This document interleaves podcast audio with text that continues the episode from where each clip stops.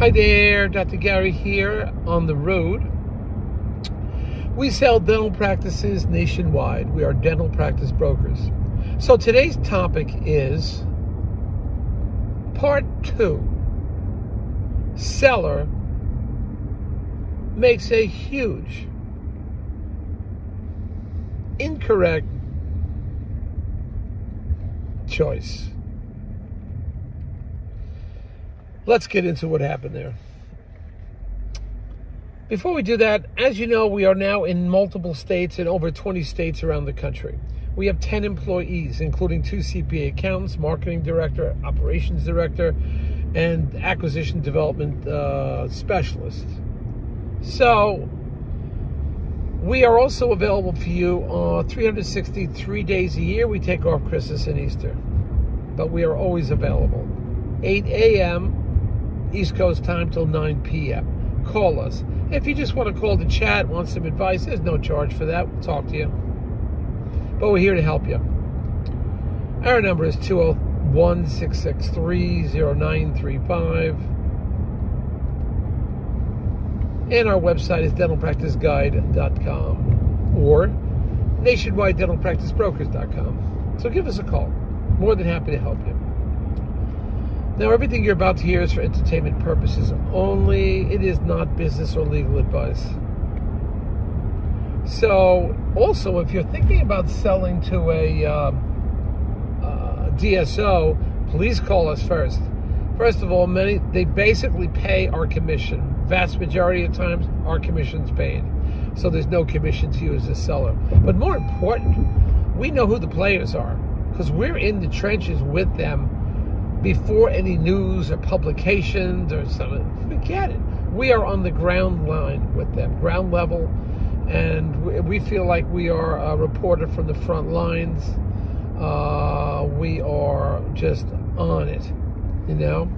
So we see what happens. We're at the front lines. We get the pulse of everything. We can see how the DSOs are changing, who's taking too long, who's merging, who's having financial troubles, who's taking forever to go to closing. It's like I think we have our finger on the pulse and we've done hundreds of transactions doing it for 13 years, I think we can help you. They'll pay our commission. Also, when you work with us and it's a big DSO sale, we'll get your legal fees reimbursed upon successful closing. So uh, give us a ring about that. Okay, so what happened now? This seller is about to make a huge, huge uh, mistake, a huge one, simply making the incorrect choice of how to move forward. Let me tell you what happened. So we have a deal. We have an agreed upon deal. We have a letter of intent. We have motivated buyers, buyers that are experienced, buyers that are approved for the bank, buyers that have strong financial backing. They're getting the bank loan, but they're pretty strong. And the buyers are seasoned. You know, they've been out for eight years, ten years, had another office, so they want this office. And there's some real estate involved too.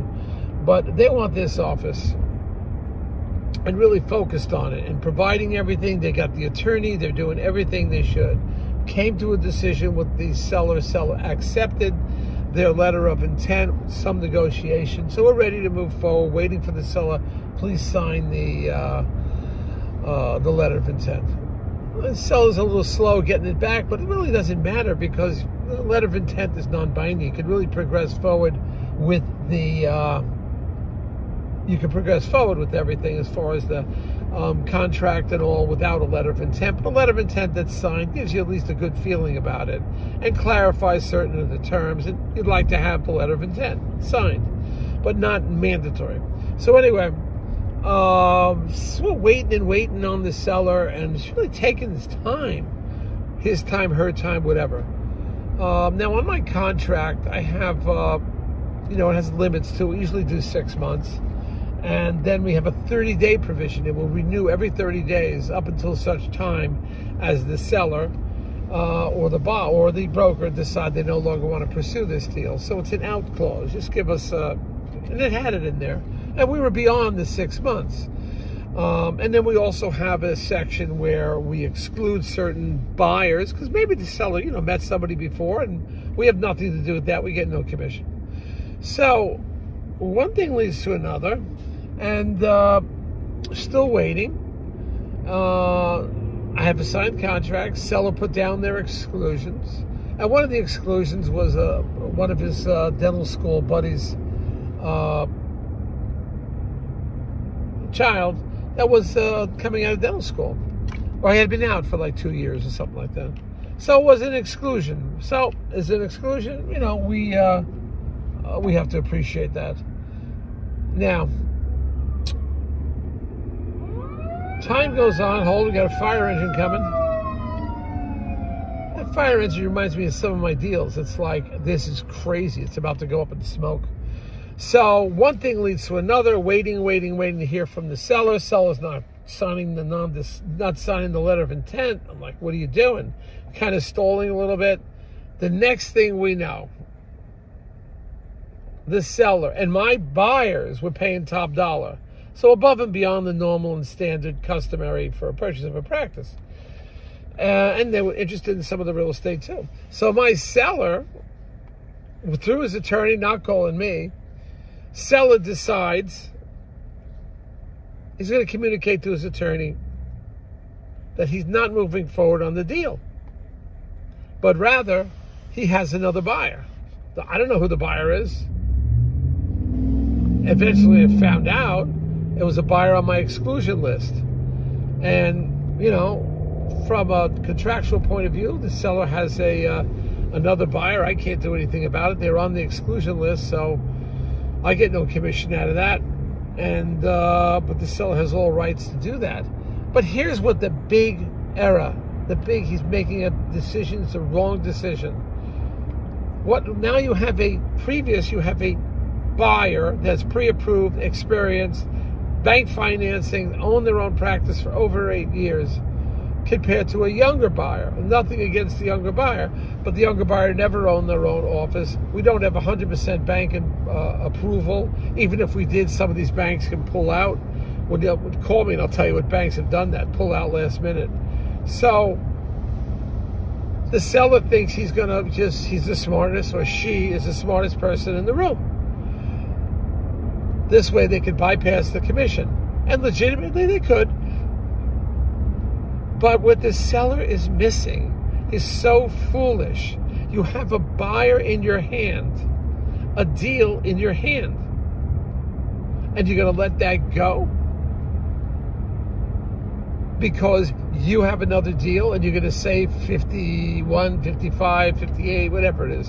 You're going to save $48,000 on commission or $45,000 on commission. You're going to jeopardize your deal.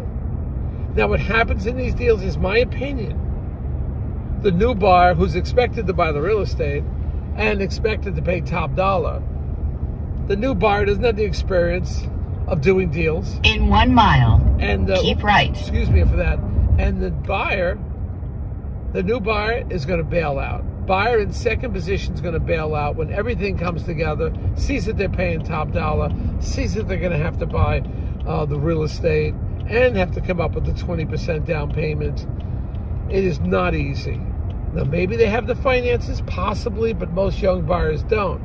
But if the buyer was so motivated, who was on the exclusion list, why didn't they step up to the plate before? You have to ask that question. If they like to practice that much and they're the child of another dentist, if they like to practice that much, why didn't they buy it before? It's indecision there. My prediction this seller's making a huge mistake. What will happen my buyers who had the letter of intent will walk away. The first buyer, who the buyer who the doctor recruited, will fall apart. And what will happen is you've made a huge error, huge mistake. You lose the first buyer and you're going to lose the second buyer. It's not like the second buyer is going to stick around the rest of their life waiting. They're not. They'll be gone. So a few months down the road, let's revisit this. And my prediction is. in 0.1 miles, keep right. Sorry, I'm on the road all the time. My prediction is buyer that jumped in now, first buyer, is out, drops out, and by then the second buyer had already been looking at something Keep right. Else. So that's what happens. So beware of that. If you like In a quarter videos, of a mile, put it down. exit right. All right, make a note on it and uh, hit the subscribe button. All right, we have some great ones coming out, and uh, you listen and to new practices for sale too. I think last month we had twelve of them. So uh, listen, and I hope you're learning something from these things. All right, thanks a lot. Bye.